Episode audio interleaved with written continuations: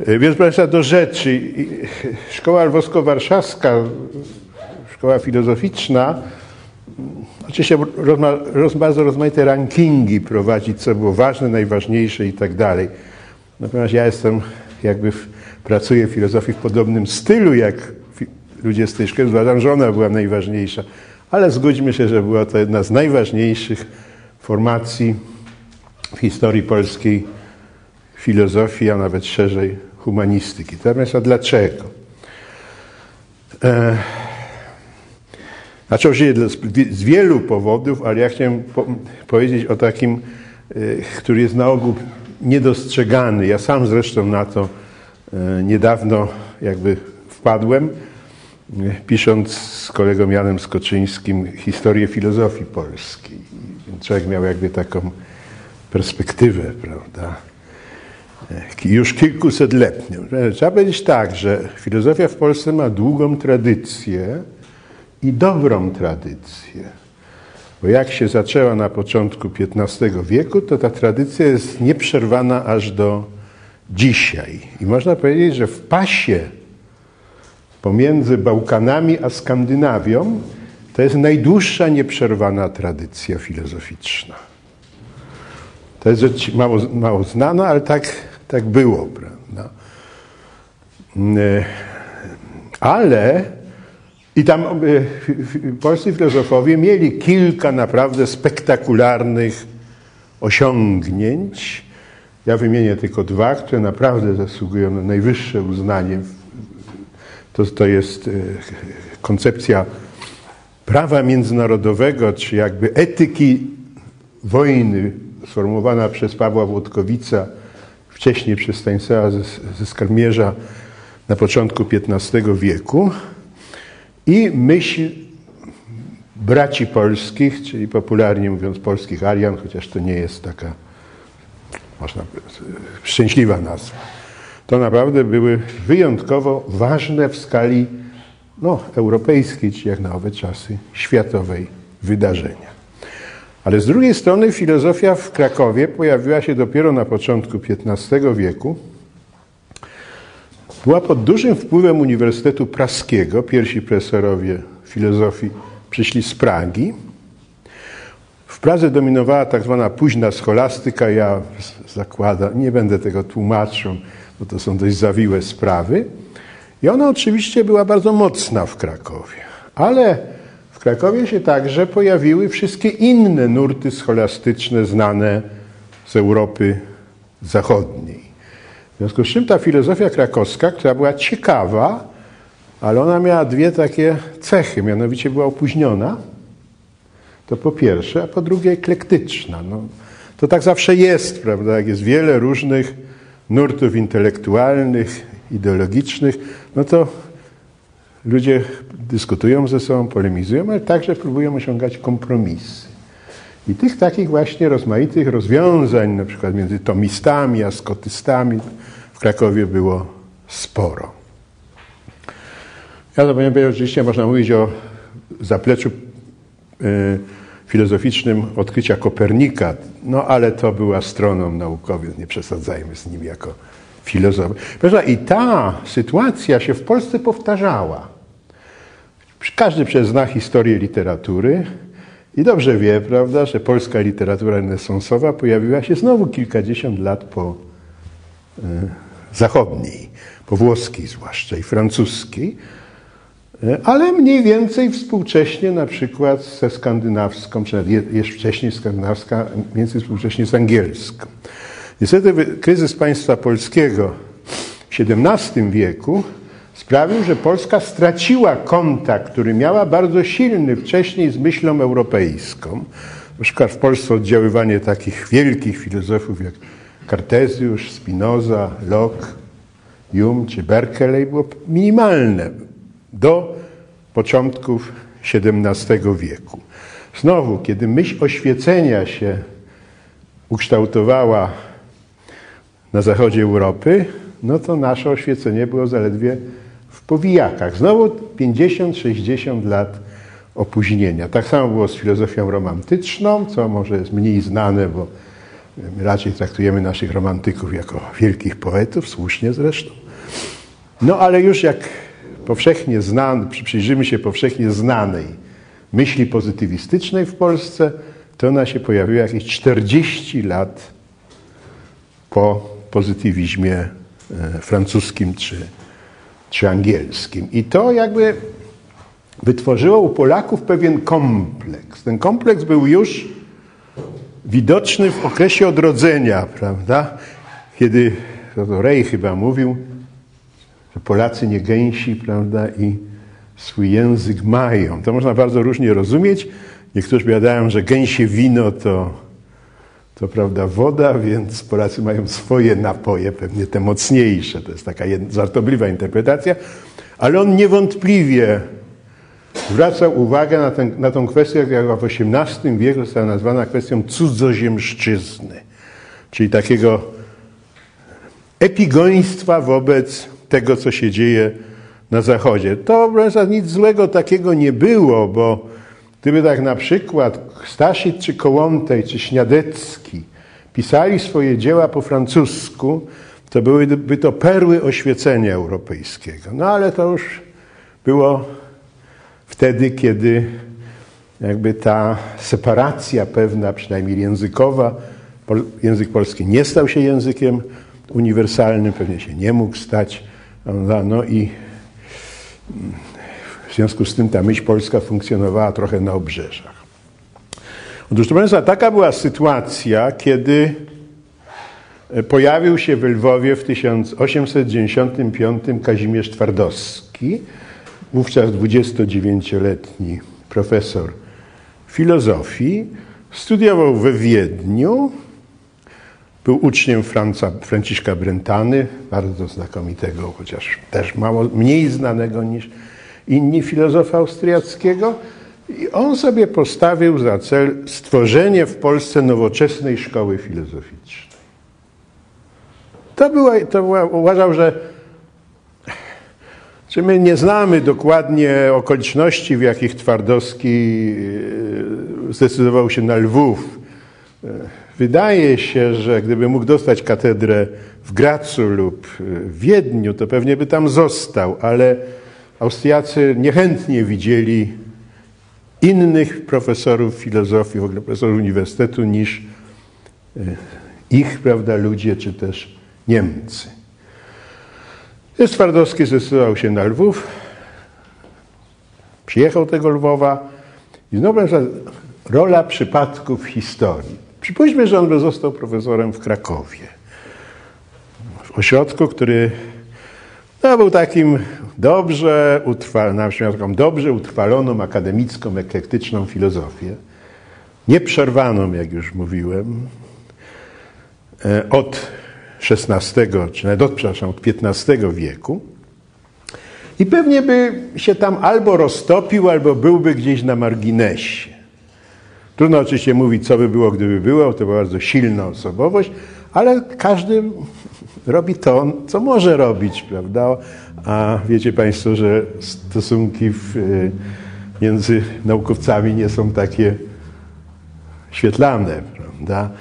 Nawet wczoraj ktoś mi powiedział, jeden z, z filozofów szwajcarskich mówi, wiesz, mówi, jest takie słynne powiedzenie Hobbesa, homo homini lupus est, tak?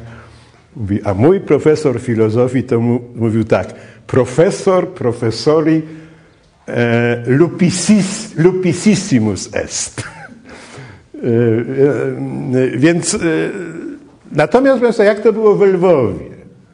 Otóż no, dzieje Uniwersytetu Lwowskiego są dość skomplikowane, ale pomijając e, różne zawi tam za, za, za, zawijasy historyczne, ten uniwersytet ostatecznie powstał w 1818 roku jako prowincjonalny uniwersytet austriacki z niemieckim językiem wykładowym, kształcącym głównie urzędników administracji cesarskiej i księży. I e, jak kiedyś starałem się dociec, czy znaleźć jakieś ślady filozofii w Lwowie w XIX wieku, i do 1870 roku niczego nie znalazłem. Znaczy to, to oczywiście tam byli filozofowie i uczyli czegoś, bo musieli, prawda? ale nawet moi koledzy zajmujący się historią filozofii austriackiej powiedzieli, że to czarna dziura. Nie było studiów filozoficznych, nie było seminarium filozoficznego, nie było e, e, biblioteki porządnej, więc Twardowski jakby zaczynał od zera. No i chyba dzięki temu, czy także, czy także dzięki temu mógł wykonać to zadanie, które sobie postawił. To był człowiek o niezwykle silnym charakterze, e, genialny nauczyciel. On wykształcił 31 pełnych profesorów uniwersytetów polskich w kilku dziedzinach, nie tylko zresztą filozofii, psychologii, historii literatury, o niektórych będę jeszcze, jeszcze mówił. Był człowiekiem takich, powiedzmy sobie, żelaznych zasad porządkowych. Mianowicie zaczynał wykłady o ósmej e, w lecie, e, przepraszam, o ósmej w zimie, o siódmej w lecie, w ogóle o możliwości, nie było możliwości spóźnienia się. E, zrobił specjalne privatissimum dla uczniów bardziej zaawansowanych, się odbywało w soboty o 18. Powiedział tak, albo chcecie spędzić wieczór gdzieś w teatrze, w kawiarni, na dancingu, albo chcecie przyjść do mnie się uczyć. Musicie wybrać. No. I e, no, zwykle tacy ludzie odstręczają innych. Prawda? E, u studentów. Ale tu się okazało, że nie. Że on miał 20 studentów na zajęciach, jak zaczął. 10 lat później uniwersytet musiał wynająć specjalną salę dla jego ogólnego wykładu z filozofii. To była sala konfer, e, konserwatorium lwowskiego, a bo było około 2000 chętnych, natomiast musiał robić kolokwia wstępne dla tych, którzy chcieli studiować u niego, czyli chodzić na jego seminarium, bo było 200 prawda, kandydatów. Proszę, proszę, że od zera w przeciągu 10 lat, nie był to człowiek, jeszcze raz powtarzam, przyjemny w takim kontakcie osobistym, to znaczy on był podobno bardzo sympatyczny, jeżeli się rzecz odbywała na Y, jakby płaszczyźnie prywatnej, natomiast jeżeli chodzi o sprawy służbowe, był absolutnie bezwzględny. Podam dwa przykłady. On wszystkie swoje książki, 8 tysięcy tomów, przeniósł na uniwersytet, zorganizował bibliotekę, każdy student miał klucz, stolik, miejsce, mógł tam pracować, tylko nie wolno było książek wynosić z seminarium, bo a nuż ktoś by chciał to, po prostu nie wolno, bo jakiś student to wyniósł na noc i Twardowski to dopadł. Natychmiast go wyrzucił z seminarium. Studenci inni tam wstawiali się za nim, to był miły kolega. No ale Twardowski powiedział, ja bardzo przepraszam. On albo nie zrozumiał regulaminu, albo go celowo przekroczył.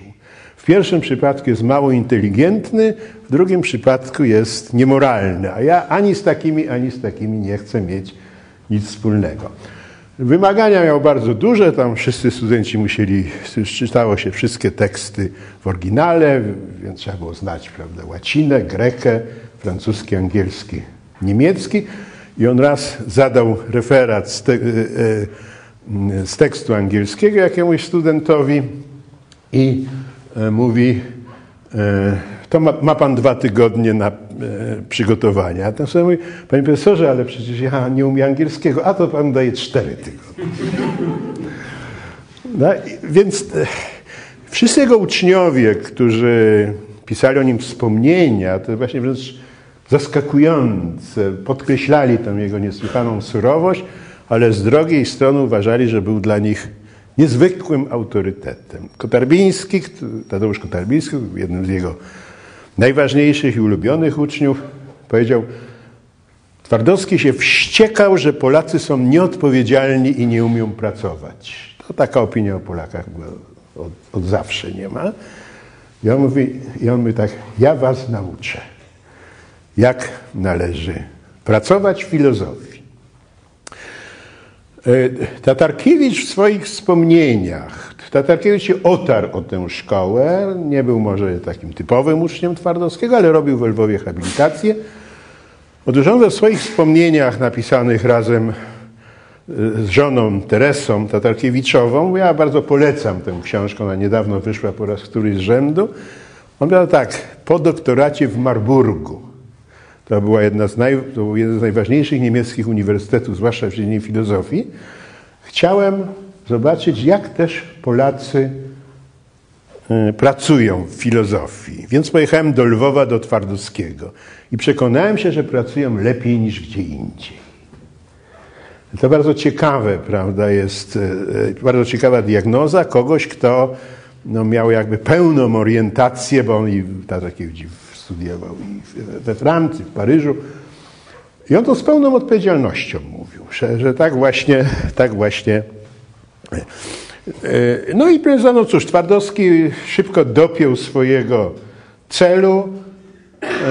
Już w takich omówieniach filozofii Pols polskiej, pisanych około 1905 roku, już się pojawia termin grupa Twardowskiego albo szkoła Twardowskiego jako coś bardzo ważnego i to ze strony ludzi, którzy byli całkowicie jakby na zewnątrz.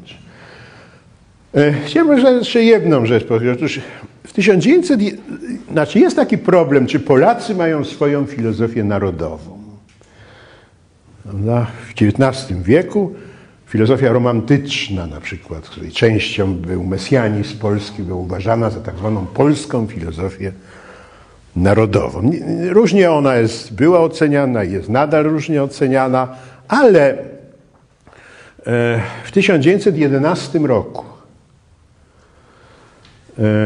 kiedy się ukazał pierwszy numer ruchu filozoficznego, czasopisma założonego przez Twardowskiego, pierwszego takiego czasopisma na świecie, które miało informować na bieżąco o tym, co się dzieje w filozofii na świecie, o publikacjach, profesurach, kongresach, zjazdach itd. Tak e, odbyła się taka dyskusja o polskiej filozofii narodowej. Twardowski, który był redaktorem tego listu, zaprosił Henryka Struwego. To był bardzo szanowany filozof w Polsce. I e, e, Struwe, który był jakby wielbicielem filozoficznego talentu Polaków, twierdzi, że to właśnie Polacy są predestynowani do stworzenia jakiejś takiej niezwykłej syntezy filozoficznej. Nie trzeba, nie bardzo można z tego wyczytać, na czym ona miałaby polegać, no ale tak stwierdził. Twardowski zabrał głos i, i, mówi, i napisał tak. Są potęgi, ja to streszczam sobie, są potęgi filozoficzne, oczywiście Francja, Anglia, E, Niemcy, jeszcze wtedy nie Stany Zjednoczone, czasami Włochów do tego doczepiano. I są kraje, które, co tu dużo mówić, są prowincjami. Tak. I teraz, co taki kraj, czy taki naród, prawda, należący do drugiej kategorii może zrobić? Ano może ma dwie drogi przed sobą. Albo poddać się tym tendencjom zewnętrznym, mocarstwowym nazwijmy to tak, no ale wtedy zatraci swoją własną tożsamość filozoficzną, jeżeli ją oczywiście ma. Prawda? No albo próbować coś wydobyć z filozofii światowej i zająć się tym na serio. I on wybrał tą drugą drogę. Mówi tak, swoim uczniom mówił, obserwujcie bacznie, co się dzieje na świecie. Unikajcie tego, żebyście byli wyłącznie poddani wpływom niemieckim, czy wyłącznie wpływom francuskim, czy wyłącznie wpływom e, angielskim. Starajcie się coś znaleźć dla siebie, co byłoby warte rozważenia. No i no cóż, znaleźli, no po prostu znaleźli. Tu ja nie muszę mówić, jest Janusz Onyszkiewicz, który wie, co znaleźli, prawda? Znaleźli logikę. Jako pewną podstawę, prawda, e, e, e, filozofii. Notabene, w moim przekonaniu, słynny program Janiszewskiego po, pojawił się w Lwowie, a nie w Warszawie. Zresztą nie mógł się nawet w Warszawie pojawić, bo jeszcze wtedy Właściwie Janiszewski nie pracował w Warszawie. To była ta sama koncepcja, jak wczytujemy się, prawda, w ten tekst, słynny tekst, prawda, o potrzebach matematyki polskiej opublikowany w 1918 roku. Musimy przyjść z czymś własnym. E, więc e, Państwo widzicie, że on był znakomitym organizatorem, znakomitym dydaktykiem. No teraz czas powiedzieć o e, paru, prawda, e, jego uczniach. Więc można powiedzieć tak, szkoła Twardowskiego to była olbrzymia szkoła. To było 80 osób, którzy u niego robili doktoraty, czy u jego uczniów. Niezwykle, to, to czegoś takiego w filozofii światowej trudno znaleźć. Ona siedzieli jakby na takie trzy kręgi. Krąg najszerszy to są jego uczniowie. Wszyscy tam byli no, różni bardzo ludzie, nie tylko filozofowie, byli bardzo także wybitni historycy literatury, jak Juliusz Kleiner na przykład który był doktorem Twardowskiego, mało kto wie, że on pisywał prace filozoficzne. Do drugiego kręgu należeli filozofowie, nazwijmy to językiem dzisiejszym, chociaż ten język wtedy nie był używany, filozofi analityczni, którzy jakoś tam prowadzili analizę językową, semantyczną, logiczną różnych zagadnień. I wreszcie do kręgu najwęższego, który zwykle jest ale błędnie identyfikowany z całą szkołą, należeli logicy. W tej grupie byli Kazimierz Ajdukiewicz, Tadeusz Czerzowski, Tadeusz e, Kotarbiński, Stanisław Leśniewski i najważniejszy z tych ludzi, jeżeli chodzi o organizację, Jan Łukasiewicz, który był jednym z pierwszych doktorów e, Twardowskiego i on Studiował prawo, przyszedł na jakieś, jakieś zebranie koła filozoficznego, zabrał głos w dyskusji. Twardowski zauważył, że jego głos dyskusji był wyjątkowo klarowny i konsekwentny. Namówił go na studia filozoficzne. Łukasiewicz te studia skończył. E, zaczął uczyć logiki, ale takiej logiki no bardzo... Trochę tam było tej algebry logiki, nazwijmy to tak, takiej początków logiki matematycznej. E, kiedy, e, pojawił, kiedy prawda, e, reaktywowano Uniwersytet Warszawski w 1915 roku, okazało się, że najlepszymi kandydatami takimi do wzięcia do nowego uniwersytetu są właśnie, jak to mówiono wtedy, twardoszczycy, czyli uczniowie Twardowskiego. No i Warszawa zaangażowała Łukasiewicza, potem Leśniewskiego, Kotarbińskiego, przez jakiś czas był tam także Idukiewicz, ale on w zasadzie został e, w Lwowie. E, tak się złożyło, że program Janiszewskiego, ten rozwoju matematyki w Polsce, kładł olbrzymi nacisk na badania w logice matematycznej, podstawach matematyki, teorii mnogości, topologii, zastosowaniach. No i wtedy Prawda? Uniwersytet Warszawski dokonał rzeczy, która, była wręcz, która jest niezwykła w historii nauki. Mianowicie dwóch filozofów, którzy mieli bardzo takie ograniczone kompetencje matematyczne. Łukasiewicz studiował, a Leśniewski w ogóle nie miał prawie żadnych. Zostało profesorami, jakby to powiedzieć, w Instytucie Matematyki. To jak na, nawet jak na owe czasy, to był ruch, który był niezwykle rzadki, ponieważ profesjonaliści w swojej dziedzinie są z reguły szowinistami. Oni nie lubią prawda, obcych przybyszów. Ale tacy ludzie jak Sierpiński, właśnie Janiszewski, przeforsowali prawda, tę, tę, tę koncepcję. Oni byli bardzo zresztą zafascynowani, znaczy młodzi matematycy warszawscy, wykładami Łukasiewicza z logiki matematycznej. Kuratowski o tym wspomina, na przykład z najważniejszych matematyków w swoim półwieku matematyki polskiej, jakie to było prawda, dla nich ważne, te, te, te wykłady. No i tam rozpoczęła się taka, prawda, jakby kuźnia kadry logicznej, która trwała mniej więcej 10 lat. I około 1930 roku, można powiedzieć, tak zwana warszawska szkoła logiczna osiągnęła swój szczyt, jeżeli chodzi o wyniki naukowe. No tam główną postacią z czasem stał się Alfred Tarski, prawda, który był uczniem Leśniewskiego, Łukasiewicza i e, matematyku przede wszystkim Sierpińskiego. To prawda był jeden z największych logików w ogóle w historii tej dyscypliny. Oni uzyskali wyjątkowo ważne wyniki we wszystkich dziedzinach. Ja Państwa no nie mam czasu, żeby mówić tutaj o, oczywiście o szczegółach, ale proszę mi wierzyć, że to jest jedna z takich złotych kart historii nauki polskiej.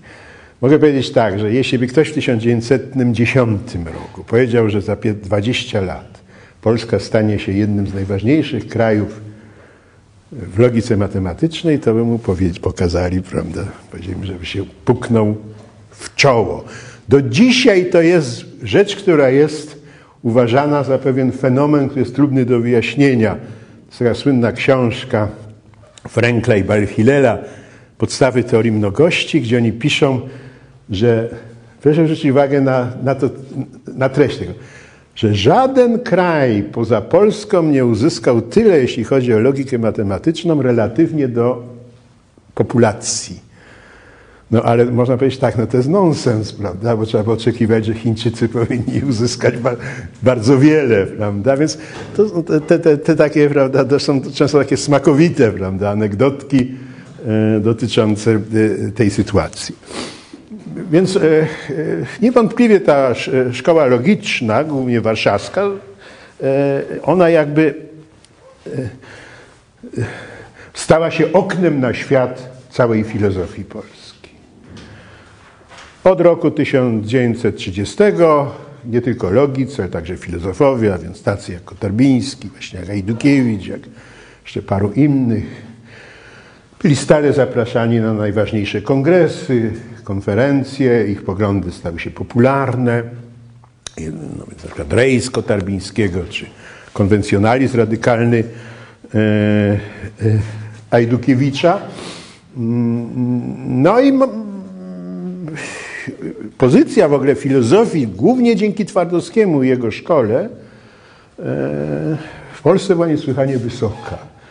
Wszędzie uczono, prawda, filozofii, wszędzie uczono logiki w szkołach. E, mm, jako przykład, prawda, podam, że w Polsce było pięć, kat nie, cztery katedry logiki matematycznej na polskich uniwersytetach. Właśnie każdy uniwersytet miał. A ile było na świecie? Jedna. Poza Polską. To po, po, pokazuje, prawda, w Minster, w Niemczech. Oczywiście byli matematycy, którzy wielcy nawet, którzy się zajmowali logiką, to o tym dobrze wiemy, ale nie było osobnych katedr czy, e, czy, e, czy, e, czy instytutów. Jakie były główne przesłania filozoficznej roboty Twardowskiego? To tak, chcesz dobrze pracować w filozofii, to musisz kilka rzeczy przede wszystkim zrealizować. Po pierwsze, musisz sobie jasno określić problem. A typowe problemy filozoficzne w tradycyjnej ich postaci takie, tak nie były określone. To po pierwsze. Po drugie, musisz zdecydowanie odróżniać filozofię od światopoglądu. Są dwie różne rzeczy. Światopogląd jest sprawą prywatną, filozofia jest, tak Twardowski sądził, nauką rządzi się zupełnie innymi prawami. Więc to była e, szkoła, która była, jakby zachowała pewną tradycyjną wartość filozofii polskiej, też często niedostrzeganą, pluralistyczny charakter, który był związany, że Polacy byli pod wpływem wielu innych, ale w tym przypadku ten pluralizm nie polegał na oddziaływaniu z zewnątrz, ale właśnie na e, petryfikacji problemów na petryfikacji, czyli e, jakby zajmowania się wielością problemów. I to, prawda, i tam byli ludzie, którzy zajmowali i logiką, i epistemologią, i, i ontologią, i metafizyką, i, i etyką, i estetyką, czyli wszystkimi dziedzinami filozofii. I robili to z bardzo różnych punktów widzenia, zarówno filozoficznych, jak i światopoglądowych przykład była taka grupa filozofów katolickich w Krakowie, zwana Kołem Krakowskim, której może najbardziej znanym przedstawicielem był słynny dominikanin mm, Inocenty, potem Józef Maria Bocheński i oni chcieli jakby zmodernizować scholastykę przy pomocy logiki matematycznej. Bocheński bardzo sobie cenił ten program. Wielokrotnie mi, znaczy wielokrotnie, no parę razy rozmawiałem, no to mówię, no to niestety przegraliśmy, ponieważ większość filozofów katolickich uważała, że logika jest niebezpieczna dla, dla teologii na przykład. E, musisz głosić tezy jasne. Po Twardowski opowiadał, kto niejasno pisze, ten zapewne i niejasno myśli, bo język jest wyrazem myśli. No więc ja Państwa nie będę tutaj chodził w szczegóły, raczej mi chodzi o pokazanie jednak e, jakby społecznego oblicza tej szkoły. To była oczywiście polska szkoła filozoficzna, ale też trzeba Państwa pamiętać, że tam było około 20% Żydów. E, e, Twardowski miał, był, no, on był wolny od jakichkolwiek uprzedzeń narodowościowych. Mniej znana jest e, jakby strona ukraińska, ale ona jest warta zbadania. Odkrywa się coraz więcej nazwisk uczniów Twardowskiego. Jeden z czołowych dysydentów ukraińskich jak się nazywa, Ostapczuk, tak? Czy, tak? Bogdan Ostapczuk. Czyś mylę coś. Tak, tak. Ostapczuk, przepraszam. On wiedział tak, kiedyś tam słuchał mojego wykładu, podobnego jak dzisiaj i mówi, wie pan, ja mogę powiedzieć jedno. Z opinii moich znajomych mogę powiedzieć, że studenci Twardowskiego byli odporniejsi niż inni Ukraińcy na hasła nacjonalistyczne. Nie wiem, czy to prawda, podobno i Petlura słuchał Twardowskiego, żeby być sprawiedliwym, ale e, no taka jest opinia kogoś, kto, kto niewątpliwie y, y, y, zna się na rzeczy. Mm. Oczywiście, znaczy, druga wojna światowa to wszystko e, zniszczyła. Znaczy wszystko, trudno powiedzieć. No. Kilkadziesiąt osób straciło życie w różnych okolicznościach. Sporo osób wyjechało. Łukasiewicz, Tarski tuż przed wojną, prawda? paru jeszcze innych, młodych. No właściwie całe pokolenie zostało zdziesiątkowane tych, którzy, e, którzy zaczynali swoją karierę filozoficzną dopiero. To, tak się czasami wyłowi jakieś e, E, jakieś nazwisko. W sytuacji powojennej granice się zmieniły. E, jedno z centrów, czyli Lwów, odpadł w ogóle. No, Wilno także, gdzie, gdzie, gdzie był na przykład Trzeżowski. Pojawiły się nowe prawda, uniwersytety. Uniwersytet, nie wiem dlaczego się nazywa Kili Skłodowski, ktoś powinien nazwać zupełnie odwrotnie, prawda? czy Uniwersytet e, e, e, łódzki. Jest taki spór wśród nas, historyków tej formacji, czy można mówić o jakimś takim kolejnym pokoleniu, schyłku szkoły. Ja twierdzę, że nie, że zmieniły się warunki polityczne, ale, ale nie tylko o to chodzi. Na przykład podobna szkoła, koło wiedeńskie, też się nie zrekonstruowała po wojnie. Po prostu w latach tuż powojennych oczekiwania od filozofii były trochę, wobec filozofii były trochę inne. Prawda? Uważano, że ta taka strona logiczna jest może dobra na czasy nie tak dramatyczne, jak, znaczy, jakie miały miejsce między, w czasie II wojny światowej. Więc jeśli ta szkoła trwała, to raczej w, w, w dokonaniach swoich przedstawicieli, no, tak, z których e, wielu jednak zostało w Polsce. Budowało polskie uniwersytety, tak Kotarbiński, który współorganizował Uniwersytet Lwowski, e, przepraszam, łódzki, prawda, i Dukiewicz najpierw był w Poznaniu, potem Twardowski zmarł w 1938 roku, więc on nie doczekał prawda, tych, tych strasznych czasów. Czerzowski został profesorem w Toruniu, taki niewspomniany Zygmunt Zawirski, także zajmując się logiką w Krakowie, on bardzo szybko, zresztą już przed wojną. No i do 1949 roku to, to akademickie życie w Polsce, aczkolwiek z rozmaitymi restrykcjami, jednak toczyło się w miarę normalnie, prawda? Nauczano podobnie, podręczniki były podobne, w szkołach była jeszcze propedeutyka. Wszystko zaczęło się zmieniać w tak zwanych czasach stalinowskich. Ja że dodam to ważne, zdecydowana większość uczniów Twardowskiego brała udział w tajnym nauczaniu w czasie okupacji. Uważali to za swój obowiązek. Mało znanym natomiast faktem jest, że Tadeusz Czerzowski ma drzewko w Jadwaszem za i to za ostentacyjną pomoc Żydom w Wilnie. Bo on powiadał, że nie należy tego robić w ukryciu. Jakoś mu się udało, prawda, przetrwać.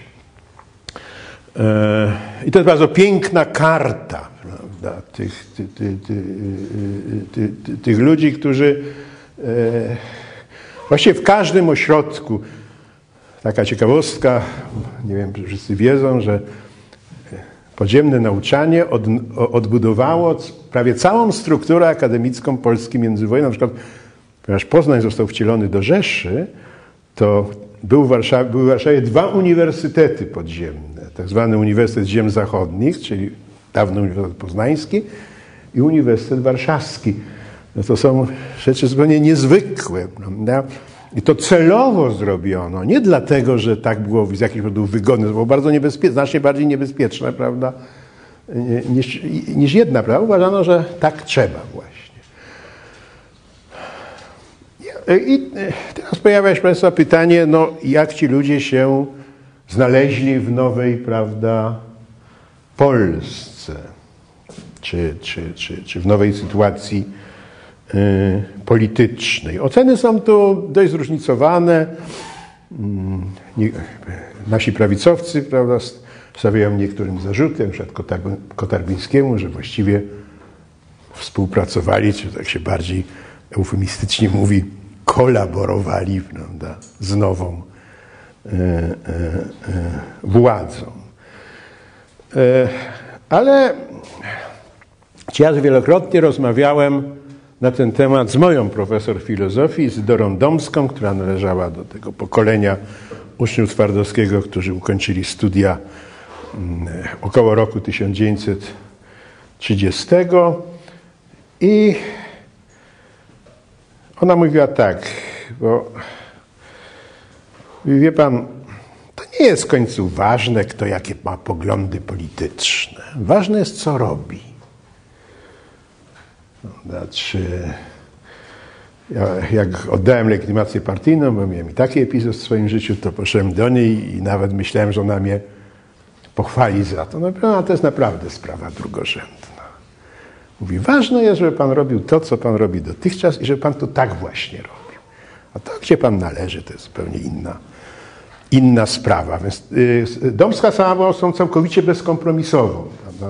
Nigdy nie przyjęła żadnego odznaczenia państwowego. Podobnie jak Tadeusz Czerzowski, który twierdzi, oni oboje twierdzili, że to rodzi pewne zobowiązania wobec władzy, a filozof powinien być od takich zobowiązań całkowicie wolny. Kotarbiński, który rzeczywiście nie ukrywał swojej aprobaty dla wielu rzeczy, które się zdarzyły w Polsce po 1945 roku, miał jednak taką generalną maksymę, że w każdej sytuacji należy zrobić to, co jest najlepsze. I że to niekoniecznie polega na yy, walce Kolarmiński zresztą był tak wielkim pacyfistą, że on odmówił e, udziału prawda, w, w, strukturach podziemnych, tych nazwijmy to militarnych, ponieważ powiedział, że on po prostu nie jest w stanie do nikogo szczelić. To przekracza jego możliwości. On może uczyć z narażeniem życia, ale nie będzie szczelił. Y, jest taka znana historia, jak y, mieszkańcy Warszawy opuszczali prawda, miasto w końcu października 1944 roku, czyli już po ostatecznym, nie na początku października, po ostatecznym upadku powstania warszawskiego. Ja notabene jako dziecko, to, to tak przez mgłę pamiętam, bo byłem w tej kawalkadzie do Pruszkowa.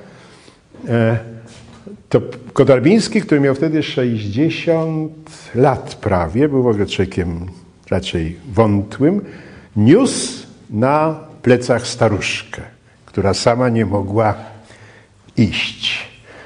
E, I, I, nie chciał, żeby mu ktokolwiek pomagał, bo mówił, wy jesteście do innych, prawda, zadań. Więc to są takie historyjki, które jednak pokazują jakby etos tych ludzi, który był w moim przekonaniu bardzo wysoki. Oczywiście, no, każdy ma takie czy inne potknięcia, można znaleźć fragmenty tekstów tych ludzi, które jakby nie bardzo do tego e, przystawały, ale e, e, warto może o tym pamiętać, bo w dzisiejszych czasach taka postawa nie jest zbyt ceniona. Prawda? E, niektórzy uczniowie e, e, Kotarbińskiego, na przykład Henryk Hisz, także logik, może nie tak bardzo znany, bardziej lingwista. Otóż on odziedziczył po Kotarbińskim ten pacyfizm i pracował w biurze szyfrów Armii Krajowej. Zresztą kryptologia polska była, jak wiadomo, znakomita w okresie międzywojennym i on wiedział, mówi, słuchaj, ja mogłem wszystko zrobić, mogłem prowadzić ludzi kanałami, ale tak jak Kotarbiński nie mógłbym wziąć karabinu do ręki. Po prostu takie są moje poglądy. I na zakończenie, ja chętnie to rozwinę, bo chciałbym, żeby jednak był czas na pytania. Opowiem Państwu taką historyjkę, właśnie nie, nie bez powodu wspomniałem o Henryku Hiżu. Otóż ja go pierwszy raz widziałem, on był jednym z tych, którzy wyemigrowali, był profesorem w Filadelfii i on przyjechał w 1964 roku do Polski, miał odczyt i to było w Pałacu Staszica. Ja akurat przypadkowo wtedy byłem w Warszawie, więc poszedłem na ten odczyt i widzę, że tak wszyscy czekają jeszcze. Ja byłem tuż po studiach, więc że tak nie, nie, do, nie bardzo rozpoznawałem tych filozofów. No i w pewnym momencie pojawił się Kotarbiński. Oczywiście to była postać powszechnie znana, prawda? Każdy rozpoznawał jego twarz. I wtedy Hisz podszedł do niego, uklęknął i pocałował go w rękę. Przy wszystkich ludziach. Prawda? Tam było chyba ze 100 osób. No, właściwie to nie zrobiło większego wrażenia, tak jak mogłem zaobserwować. Mnie to zdziwiło i kiedyś po latach zapytałem się, powiedz mi, co to miało znaczyć, bo ja sobie z tym nie mogę dać. Mówi, to mój ojciec duchowy. Więc ja nie uważam, nie mówi, nie uważałem tego gestu za coś, co było jakieś nadzwyczajne. Po prostu no, wyraz szacunku. E, jak ta szkoła jest oceniania w świecie? No jest bardzo wysoko. Jeden z moich przyjaciół, który napisał taką książkę o czy istnieje filozofia polska, znaczy, przepraszam, artykuł Anglik. Yy, jego odpowiedź jest negatywna. Nie ma filozofii polskiej. Dlaczego? On mówi, bo filozofia jest albo dobra, albo zła. Filozofia polska jest jego zdaniem po prostu bardzo dobra. Ale no, żeby trochę dziegciu dolać do tego, co przed chwilą powiedziałem, Państwa, no to, to już tak jest. No, jesteśmy jednak na marginesie z różnych oczywiście powodów. No, ale chyba warto mieć świadomość, że te oceny nie zawsze są trafne. No to jest tak, jak Tarski się znalazł w Stanach Zjednoczonych, to stał się liderem logiki światowej. Prawda? Gdyby pozostał w Polsce, pewnie by był znany, ale wątpliwe, czy by tak wielkie osiągnięcia, zwłaszcza nauczycielskie, prawda, zyskał. Takich postaci w historii prawda, kultury polskiej jest wiele. Wyspiański, Witkiewicz, Witkacy, prawda, wielu innych. No taka jest nasza dola, ale od czasu do czasu można znaleźć coś wyjątkowego i ja myślę, że Szkoła Lwowsko-Warszawska do takich właśnie wyjątkowych kart kultury polskiej e, e, należy.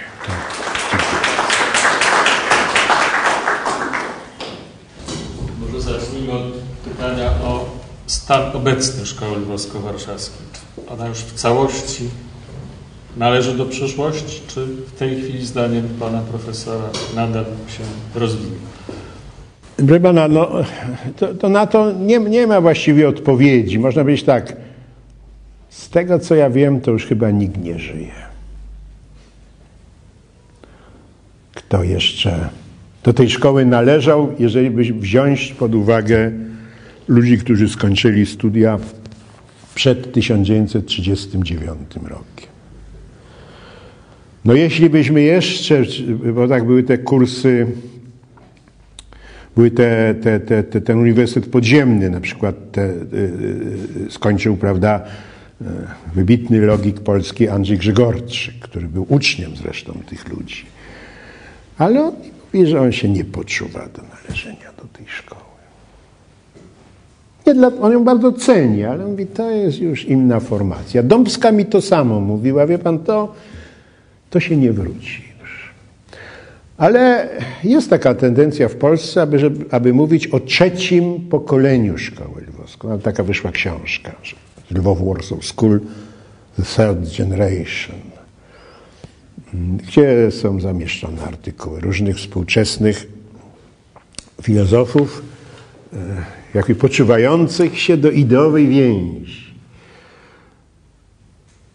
Ale to wydaje mi się jest spór, który jest pozbawiony większego znaczenia. No ja nie mam tu więcej czasu, żeby pokazywać, jak ta szkoła zaważyła na, czy w ogóle nie tylko chodzi o tą szkołę, ale także w ogóle chodzi o jakby to środowisko akademickie, które przetrwało II wojnę światową i rozpoczęło pracę po wojnie. Prawda? No ja studiowałem w, przecież w czasach nie najgorszych, bo zacząłem studiować w 1958 roku. Moim nauczycielem był Ingarden, a no, także studiowałem u Izydory Dąbskiej. Otóż czym się właśnie różniła filozofia, czy w ogóle humanistyka, mówiąc szerzej, polska od humanistyki innych krajów obozu radzieckiego? No tym, że to była na ogół, bo nie zawsze oczywiście i nie wszyscy, ale to nie, nie ma stanu idealnego, to była jednak humanistyka akademicka. I, i, I to przetrwanie prawda, tej pewnej tradycji badawczej, problemowej, która e, e,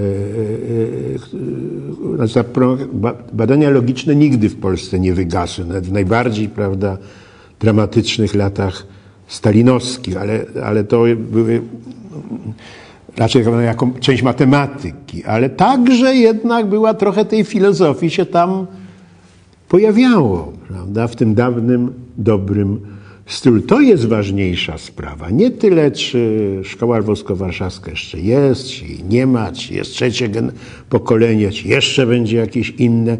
To nie ma najmniejszego sensu. Takich pytań się na przykład nie zadaje wobec koła wiedeńskiego. Po prostu się nie zadaje. Wydarzenia historyczne jakby zniwelowały te grupy. Wydarzenia polityczne. Ale pytanie,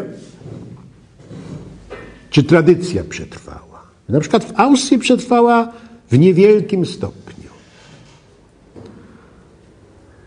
Być może dlatego, że większość członków koła wiedeńskiego to byli Żydzi, oni wyemigrowali, prawda, i właściwie nikt tam nie został. A w Polsce, mimo że te straty były olbrzymie, to jednak ci wielcy, znaczy niektórzy wielcy mistrzowie pozostali. Da. Kotarbiński, Ajdukiewicz, jeżeli chodzi o logików, to nauczyciel pana Janusza Onyszkiewicza, Andrzej Mostowski, który też przecież wychował się w tej grupie.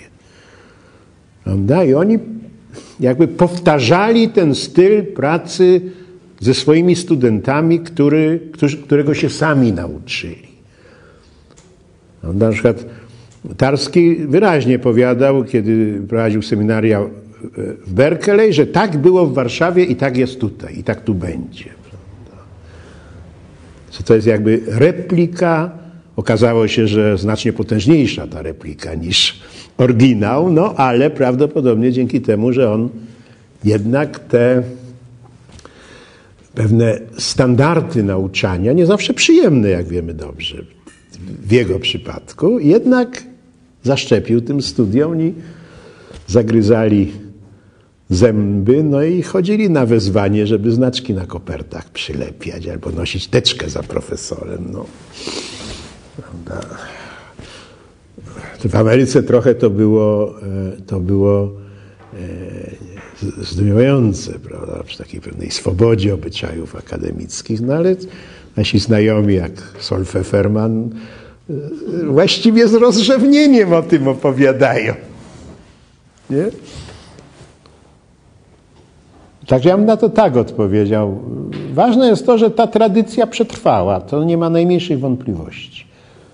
Ta tak zwana filozofia analityczna w Polsce jest bardzo silna.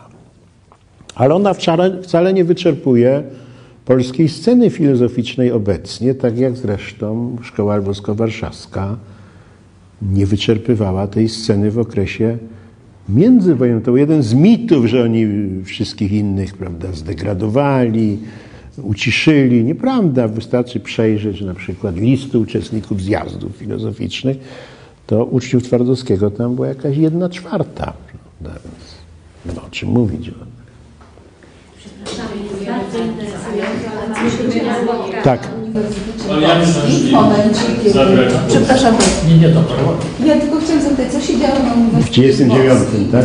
Nie, nawet wcześniej. W momencie, kiedy ci uczniowie profesora y, Twardowskiego przeszli do Uniwersytetu Warszawskiego, on tam został, prawda? On tam został, tam także został Ajdukiewicz Aha, i miał tam swoich... swoich, ale tam także pojawiła się kolejna wielka indywidualność, mianowicie Roman Ingarden, który do tej szkoły nie należał, chociaż on zaczął studia pod kierunkiem Twardowskiego.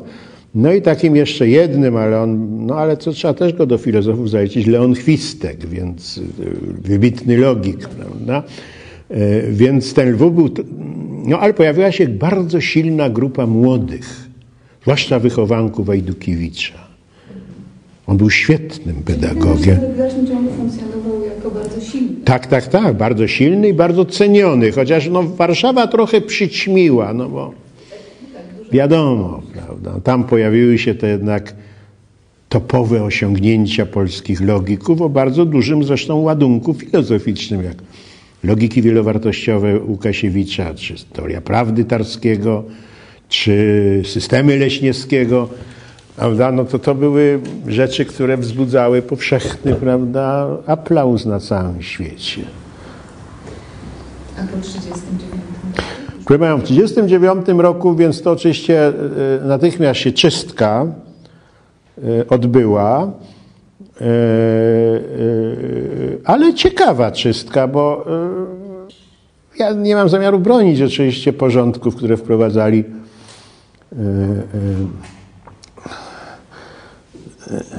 jakby to powiedzieć, nie byli ani słowa bolszewicy, no powiem sobie, e, jak władze radzieckie, prawda? O. Niektórzy mówią Sowieci, ale nie lubię tego słowa. E, mm, otóż, opowiem taką historyjkę, jak Ingarden, Ingarden był takim bardzo wielkim autokratą i e, on decydował o tym, co się robi na seminariach. Ale ostatnie seminarium e, e, mówi to, wybierzcie temat, co będziemy czytać. Ktoś tam mówi o, ktoś powiedział o dialektyce przyrody, Engelsa i Ingarden mówi tak, mówi, wie pan, do tego kolegi, który zaproponował, to mi się nie podoba, bo to dzieło niedokończone, a to nie wiadomo, co ten autor chciał powiedzieć. A ja panu powiem taką rzecz.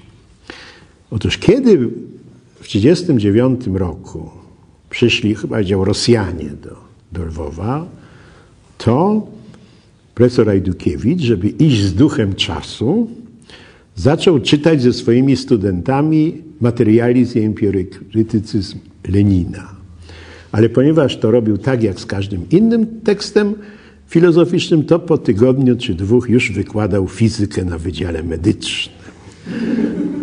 No więc oczywiście filozofia została skasowana, ale bardzo wielu ludzi przetrwało na stanowiskach, nie wszyscy, ale przetrwali na stanowiskach profesorskich nawet do 1941 roku. Prawie wszyscy matematycy, nie? Banach, Steinhaus, wykładali normalnie. No natomiast już po 1945 roku, no to oczywiście powrót do, czy 1944 nawet, do tego stanu, e, z, jak to mówiono w Lwowie, tak zwanych pierwszych bolszewików, był absolutnie niemożliwy. No ja już Proszę. Nie, więc najpierw taka jednak uwaga y, pokazująca właśnie no, rolę, pozycję Tarskiego w Berkeley. Y, otóż na Uniwersytecie w Berkeley y, ci profesorowie, bo to przeważnie byli profesorowie, y, którzy mieli Nagrodę Nobla, dostawali specjalny dodatek. Jedynym wyjątkiem od tego był Tarski, który chociaż nie miał Nagrody Nobla, bo z matematyki się nie przyznaje, też ten dodatek miał, bo uważali, że gdyby ta nagroda była, to on by tą nagrodę oczywiście dostał.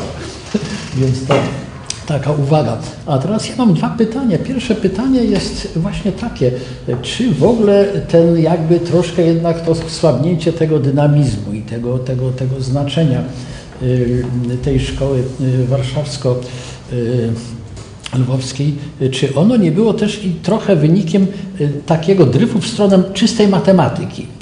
W stronę takiej już nie takiej logiki filozoficznej, tylko takiej już matematycznej. No w końcu, w końcu praca Tarskiego, ta fundamentalna, była właściwie, ona przecież to był początek no, takiej teorii modeli. teorii modeli, czystej logiki matematycznej. I to w tą stronę, w tą stronę, że powiem, bardzo wyraźnie dryfowało. I te elementy, te, te osiągnięcia już tej takiej czysto, czysto matematycznej logice trochę może przyćmiły w ogóle te, te, te, te, te inne e, prace, które się w, w ramach tamtej szkoły bliższe powiedzmy sobie filozoficznemu podejściu do logiki pokazywały. I to jest moje pierwsze pytanie. Natomiast drugie pytanie jest takie, do jakiego stopnia właśnie te osiągnięcia matematyczne, logiki matematycznej e, wpłynęły no, na przykład na powstanie, na powstanie tej koncepcji, e, koncepcji kotarbińskiego reizmu. Bo mnie się wydaje, że, że w ogóle fakt, że w ogóle całą matematykę można było zbudować na, na, e, na y, koncepcji rzeczy, czyli, czyli, czyli zbioru. Y, oczywiście inna możliwość jest taka, że całą matematykę można zbudować na koncepcji funkcji, ale można zbudować na koncepcji zbioru, no, a więc rzeczy, więc to jakoś chyba też i jakoś tam może podbudowywało, a może nawet i inspirowało do jakiegoś stopnia Kotarbińskiego. No to znaczy o tej drugiej kwestii, to jest stosunkowo prosta, bo on e, e, zakładał te systemy Leśniewskiego, e, gdzie jednak ta, ta tak zwana melologiczna teoria zbiorów mu pomagała. Ale po latach to on przyznał, że to jest raczej program, a nie gotowa rzecz. I że niezależnie od tego, czy się to da zrobić do końca, czy nie, to każdy postęp reizmu jest dobry. Natomiast ta pierwsza sprawa jest moim zdaniem ciekawsza i fundamentalna. Ja nie potrafię sobie na to odpowiedzieć, ale wydaje mi się, że to dryfowanie się zaczęło dopiero po II wojnie światowej. W Polsce przynajmniej.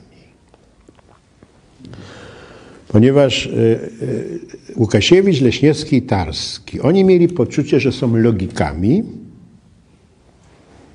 To nawet wyraźnie stwierdzali, znaczy Leśniewski może nie, ale Tarski i Łukasiewicz wprost napisali, że nie są ani matematykami, ani filozofami, są właśnie logikami. To trochę taka, no, można powiedzieć, ambitna koncepcja, która się nie sprawdziła w końcu, ale no tak było. To był jeden z powodów, jakby powiedzieć, rozwoju tej szkoły. Współpraca pomiędzy logikami, a, czy matematykami, a filozofii w Warszawie była wprost rewelacyjna. Zupełnie niezwykła. To, to jest y, historia, którą ktoś powinien opisać. Ja to w paru takich pracach starałem się zrobić, ale wa warto by monografię, prawda? Kto tam chodził na zebrania Polskiego Towarzystwa Filozoficznego i Polskiego Towarzystwa Matematycznego, kto wygłaszał odczyty i tak dalej, i tak dalej. I y, y, Tarski to wielokrotnie później po, po, po, podkreślał właśnie. Natomiast po II wojnie światowej w ogóle na świecie to za, zaczęło być inaczej. No ty to wiesz lepiej, bo ja mnie. Ktoś mi opowiadał z młodszych logików, że Mostowski podobno do swoich seminarzystów powiedział tak, od dyskusji z filozofami jestem ja, a wyróbcie swoje. Chodziło o to, że się trochę ludzie bali jakby angażowania się w kwestie filozoficzne, bo marksizm, bo to, bo tamto, bo to mogło być tak lub czy inaczej. Nie wiem, czy to prawda jest, ale nie wiem, to mi chyba Muraski o tym opowiadał, czy, czy, czy ktoś z tej, z tej grupy, że to tak właśnie było. Więc to można powiedzieć, yy, yy, no było trochę politycznymi względami motywowane. Ale przecież od czasu do czasu pojawiają się głosy, był na przykład taki list do, dramatyczny, dość zresztą niczego nie zmienił, do e, edytorów, wydawców Journal of Symbolic Logic, że pismo staje się za bardzo techniczne i traci taki, prawda, kontakt z pewną tradycją filozoficzną. Co ciekawe, y, kiedy Tarski był szefem Association of Symbolic Logic, to było gdzieś tak na początku wojny, a redaktorem był Alonso Church, zachowała się korespondencja między nimi.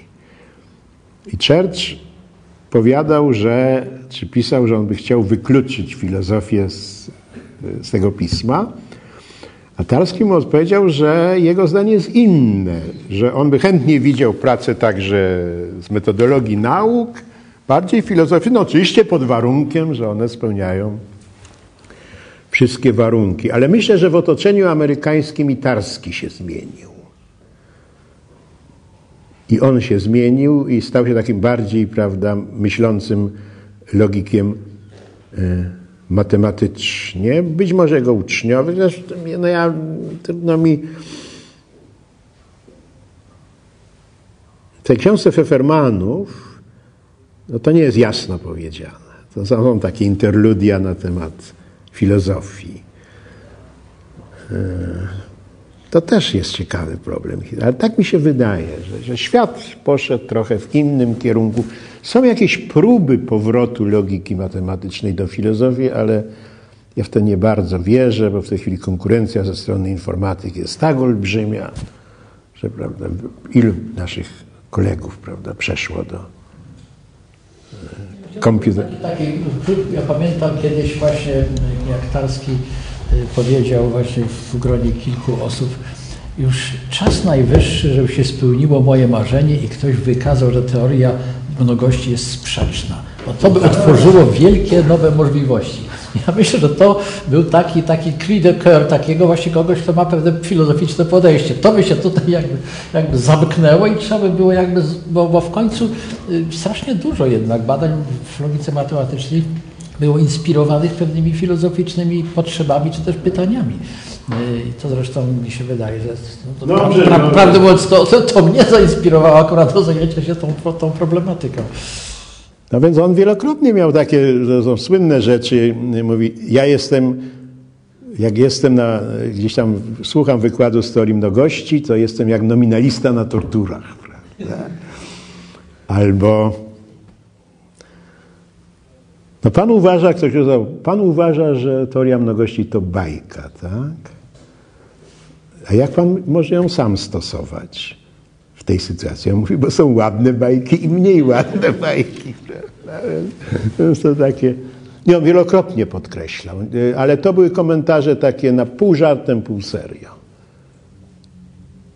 W tej książce Fefermanów jest sporo takich wypowiedzi Tarskiego na temat właśnie jego niezadowolenia. Inną taką cytowała na przykład Janina Kotarbińska, opowiada, ale nie Tarskiego, tylko Mostowskiego.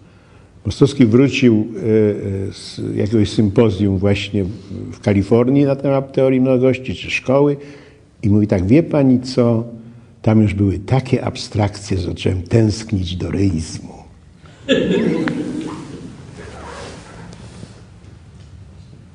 Tak?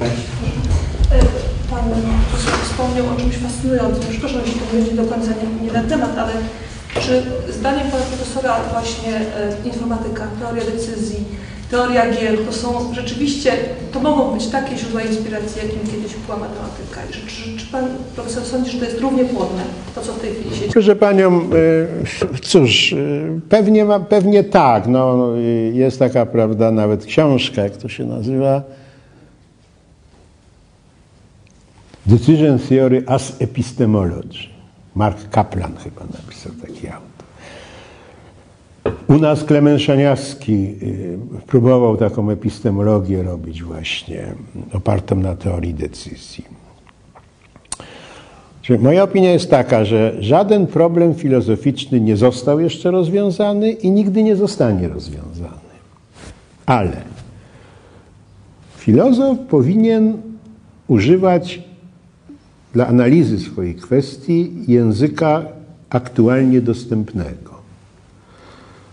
Prawda? Ja, przykład, którym ja się zawsze posługuję, to jest pytanie, czy świat jest deterministyczny, czy nie.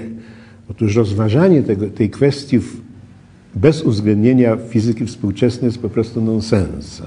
Znaczy może nie nonsensem, ale to jest coś takiego, jakby ktoś, prawda, chciał e, komponować e, opery w stylu Salieriego. Prawda? To taki nieudany rywal Mozarta. Dziś jakby chciał to robić. E, e, Inaczej mówiąc, filozofia zawsze powinna znaleźć język, który jakby przemawia do współczesnej kultury. Te języki są bardzo różne, prawda? I te inspiracje no, też są bardzo różne.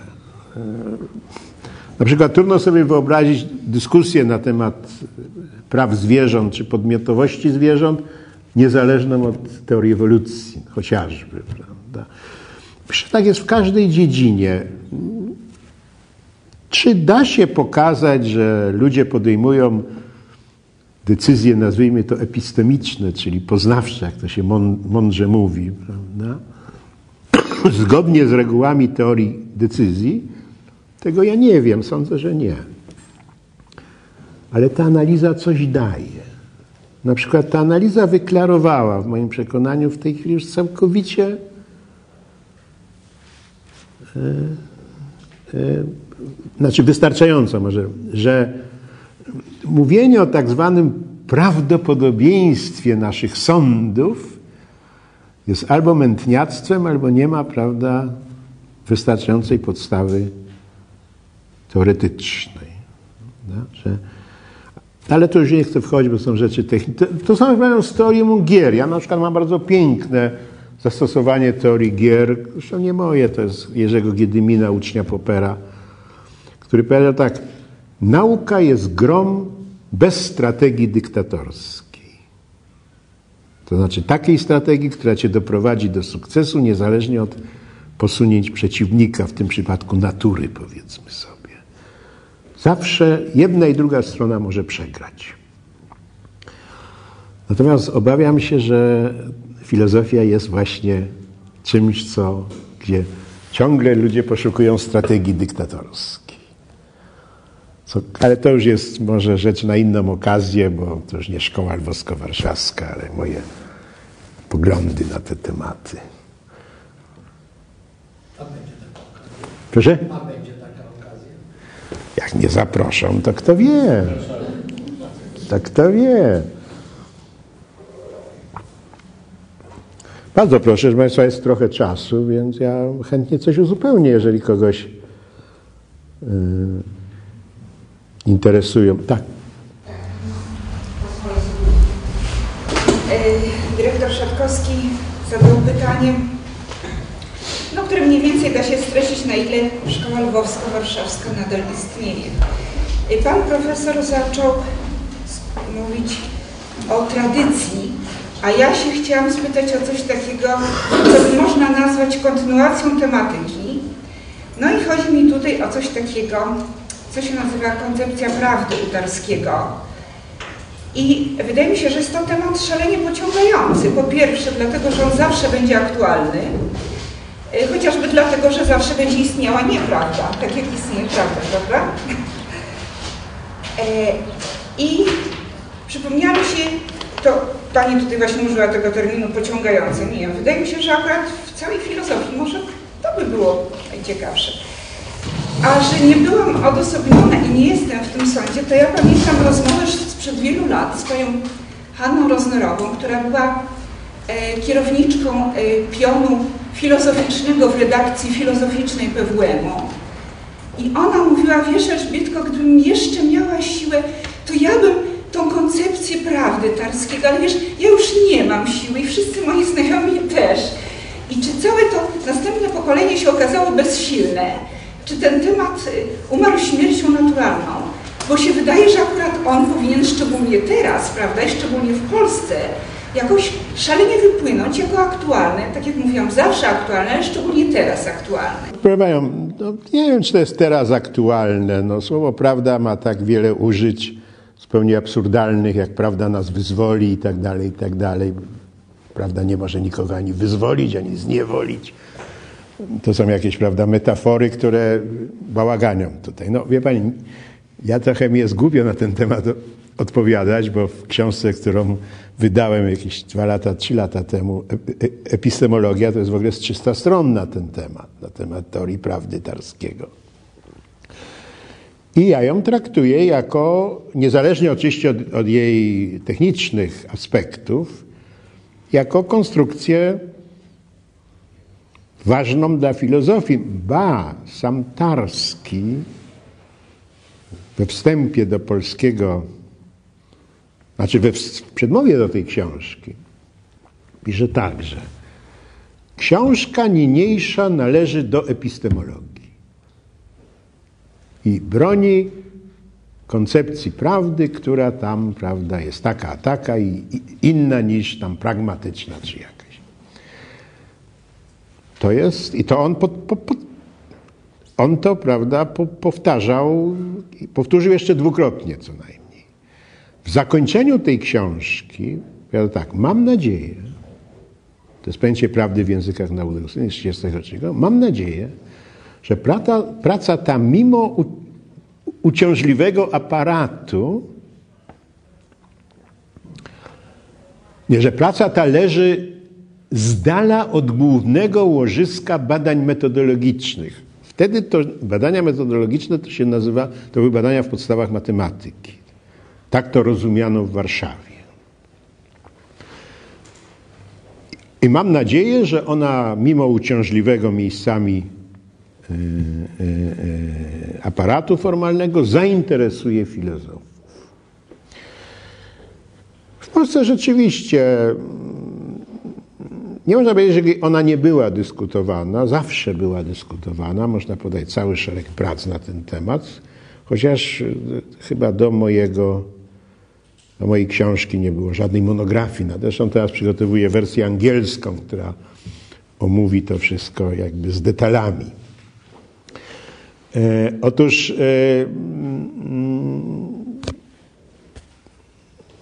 ale przecież można znaleźć wzmianki u Romana Suszki, u Mostowskiego nawet, przecież on może nie tak bardzo się zagłębiał w tę filozofię, ale i nie unikał jednak. U takich, prawda, ludzi jak Ryszard Wójcicki, Marian Przełęcki, e, Adam Nowaczyk, no ja bym wymienił pewnie stuzin takich dobrych filozofów, którzy coś na ten temat pisali. Jeżeli chodzi o, jeżeli chodzi o literaturę światową, no to mogę powiedzieć tyle, że trudno sobie wyobrazić współczesną książkę na temat teorii prawdy, która by nie wspominała o Tarskim. Przynajmniej nie wspominała, a większość analizuje. Inna sprawa, że na ogół źle, ale no cóż. W moim przekonaniu, tak, bo oczywiście walor koncepcji filozoficznych z naukowymi jest, ściśle naukowym jest inaczej, może być oceniany z dwóch punktów widzenia. Z punktu widzenia ich wartości merytorycznej, co jest rzeczą bardzo skomplikowaną.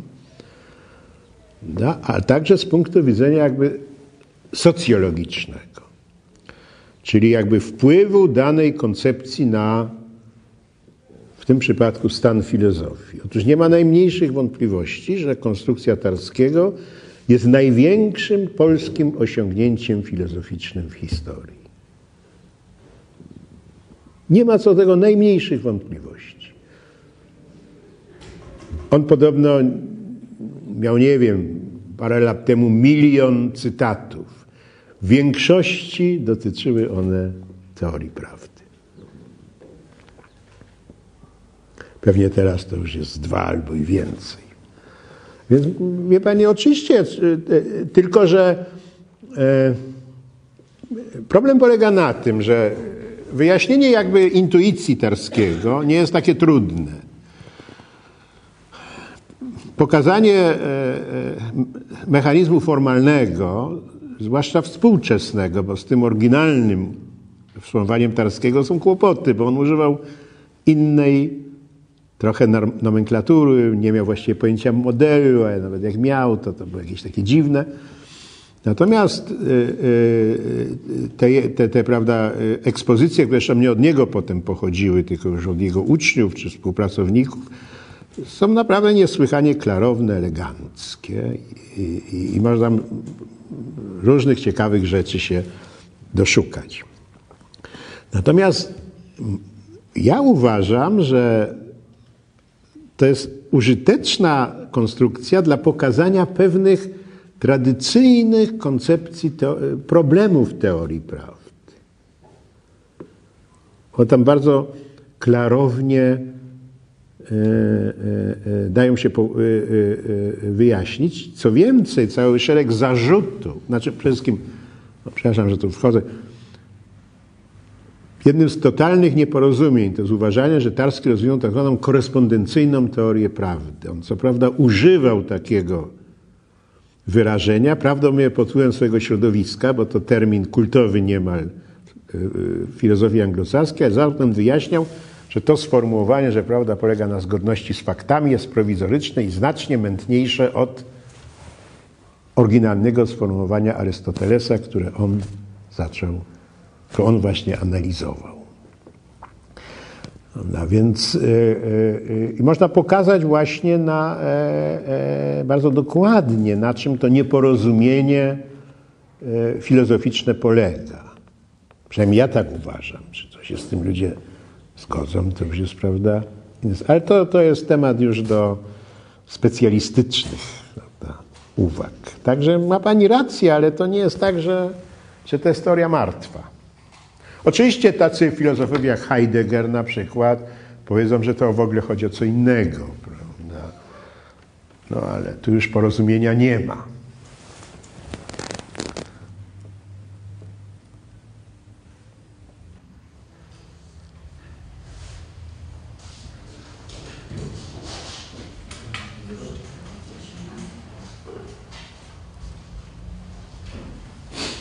Ja mam takie pytanie, może bardzo ogólne, ale chyba na deser, na zakończenie. Bo pan profesor mówiąc o Szkole Włosko-Warszawskiej mówił o e, społecznej roli filozofów, którzy tę szkołę tworzyli. Ja chciałbym zapytać, jak pan sobie wyobraża rolę społeczną filozofów dzisiaj? I czy pan Ewentualnie drugie pytanie, czy pan profesor dobrze ocenia tę, spełnianie tej roli w dzisiejszym świecie, przez filozofię i filozofii? Ale to bardzo trudno jest na to pytanie odpowiedzieć, bo filozofię spełniają taką rolę, można powiedzieć, jak zawsze. No, próbują zrozumieć świat. Pewne problemy, które rozważają, są bliższe temu, co zwykli ludzie czują, inne są dalsze. I tego się po prostu nie da wymienić, prawda? Filozofia jest y, podobnie nieprzewidywalna jak, jak inne rzeczy. No, kto na przykład 40 lat temu by y, mówił o ekofilozofii, albo kto by mówił, że bioetyka jest takim prawda, fundamentalnym problemem. Wydaje się na przykładzie bioetyki, że udział filozofów y, jakby w wyjaśnianiu tych kwestii jest bardzo duży. Patrz, także jakieś dyskusje na obrzeżach teologii i filozofii. Y, Ja e, natomiast na co innego zwracam uwagę. Mianowicie twierdzę, że wykształcenie filozoficzne nikomu nie szkodzi. Wręcz przeciwnie. Z naszych e, e, obserwacji, ja mówię, związanych z, z, z, jakby z funkcjonowaniem absolwentów filozofii, przecież bardzo niewielu zo- zostaje filozofami profesjonalnymi, ale są bardzo cenieni na rynku pracy. Właśnie za to, że są elastyczni, że łatwo się przystosowują, że mają dobrze wygimnastykowany prawda, umysł. No i to jest rola nie do przecenienia. Dlatego Państwa uważam, że jeden z największych, z największych szkód, jakie wyrządzono młodym Polakom w ostatnich dwudziestu paru latach, to jest pozbawienie ich filozofii. Tego nie potrafię do końca zrozumieć. To znaczy, że są różne hipotezy na ten temat, ale opór władz oświatowych, jeśli chodzi o wprowadzenie filozofii, jest czymś niewytłumaczalnym. Rozmowy na ten temat zaczęły się w 89 roku albo nawet w 90. Ja po w 90. Nie później. Sam byłem na pierwszym spotkaniu w Ministerstwie, gdzie to dyskutowano i gdzie ministerstwo obiecało wprowadzenie natychmiast. Minęło 21 lat i to jest taki przedmiot. Ktoś chce, to wprowadza, to zależy od dyrekcji szkoły, od uczniów. Jest to zdumiewające. Uczniowie podobno zaczynają się buntować i twierdzą, że oni nie chcą etyki, chcą, chcą filozofii. To jest zresztą ten kontrast etyka-religia jest jednym z najbardziej absurdalnych, jakie sobie można wyobrazić, prawda? No bo co? Etyka ma być przeciwstawiana religii? Co? Jaka etyka? Prawda? Trzeba jasno powiedzieć. Nie? Więc to jest, yy, to jest zakłamane, bym powiedział, od... Znaczy ja powiem, proszę, no ja twierdzę, że to jest opór Kościoła. No. Od początku, owszem, oni wprowadzają filozofię w swoich szkołach, ale oczywiście to jest filozofia tomistyczna, czy tam jakaś inna filozofia religijna, natomiast nie chcą, bo wiedzą dobrze, że filozofia stanie się konkurencją dla religii, taką, której religia nie wytrzyma po prostu. Nigdy nie wytrzymywała. Nigdy nie wytrzymywała. Zawsze filozofii było więcej aniżeli religii w szkołach. Znaczy zawsze, mówię, w okresie międzywojennym. To, to chyba na tym polega. No, więc jeżeli tak ważna rzecz jak edukacja młodego pokolenia, przy jasnej wartości tej edukacji, bo co tego nie, nie, nie ma wątpliwości, że to jest przedmiot, który jest ważny z punktu widzenia ogólnego rozwoju intelektualnego młodego człowieka. Jeżeli to jest, jeżeli mam rację, to mówię warunkowo, czyli jest to dy, dyktowane pobudkami ideologicznymi, no to my żyjemy w jakimś jednak nie bardzo normalnym świecie. Ja m, wiem, co mówię. Dwa lata temu w Paryżu było zebranie, na które zostałem zaproszony. UNESCO organizowało na temat nauczania filozofii w szkołach średnich. Ja się czerwieniłem ze wstydu, jak słuchałem, co mają inni do powiedzenia. Polska była jedynym krajem, który nie miał filozofii w szkołach średnich. Wśród obecnych tam może było 15. Prawda? Rumunia miała, Czechy miały, Bułgaria miała. Tam tłumaczą, że to prezydent Bułgarii to filozof. Więc nie ma znaczenia. Prawda? Także to jest tu widzę rolę społeczną. To jest, nie da się powiedzieć, że filozofia ma jakąś szczególną rolę społeczną. Zawsze była frag ważnym fragmentem edukacji w kulturze europejskiej. Ale też dawali filozofowie przykład zawsze jasnego, precyzyjnego myślenia. To była zawsze naukę myślenia. A w tej chwili wydaje mi się, że inteligencja nie kojarzy sobie ścisłości myślenia z filozofią. Może te czasy już minęły. Nie wiem, proszę pana, nie sądzę. Popełniono bardzo wiele błędów edukacyjnych, ograniczenie matematyki, filozofii, a więc tej, tej nazwałby gimnastyki umysłowej. Y, Druga Rzeczpospolita miała no, różne oczywiście blaski i cienie, ale trzeba powiedzieć, że system edukacyjny i system akademicki były, były naprawdę jasnymi y, elementami te, te, tej rzeczywistości. Zwłaszcza jeżeli chodzi o nauczanie w szkołach średnich. Twardowskiego uczniowie na, ten, na czym mieli, znaczy uważali to za rzecz super ważną, przecież wielu z nich uczyło w szkołach średnich. Podręczniki pisali dla szkół średnich. Y, Żeby jeszcze Państwu powiedzieć, Tarski napisał taką książkę o logice matematycznej i metodzie dedukcyjnej, wydaną chyba w 1935 albo 1936 roku, bo to jest ciekawe, bez daty jest to wydanie, która była przeznaczona dla stu, osób studiujących w tak zwanych instytutach pedagogicznych i wyższych, i chyba kółkach. Ta książka została później przetłumaczona na język, na, no, no, na język angielski, ale no, wcześniej nawet na niemiecki. Jest dostępna prawie we wszystkich językach świata, łącznie z hebrajskim. I jak ja powiedziałem swoim znajomym w Ameryce, logiką, że ta książka służyła młodzieży licealnej czy postlicealnej, ale jeszcze nie akademickiej, to oni nie potrafili uwierzyć w to. Naprawdę. Poziom tej książki do dzisiaj jest no naprawdę niezwykły. To jeżeli na poziomie średnim logiki tak uczono jak wtedy, no to jak ktoś będzie miał okazję, jest taki znakomity podręcznik Wstęp, wprowadzenie do filozofii Joachima Mettelmana. To mało znany filozof e, Uniwersytetu Jagiellońskiego, e, aresztowany z presorami, no jako Żyd nie został zwolniony, stracił Żyd. Naprawdę warto tę książkę, bo to jest także dla tego typu słuchaczy. No jeżeli w książce przeznaczenie dla szerokiej publiczności filozoficznej omawia się twierdzenie Gedla, no,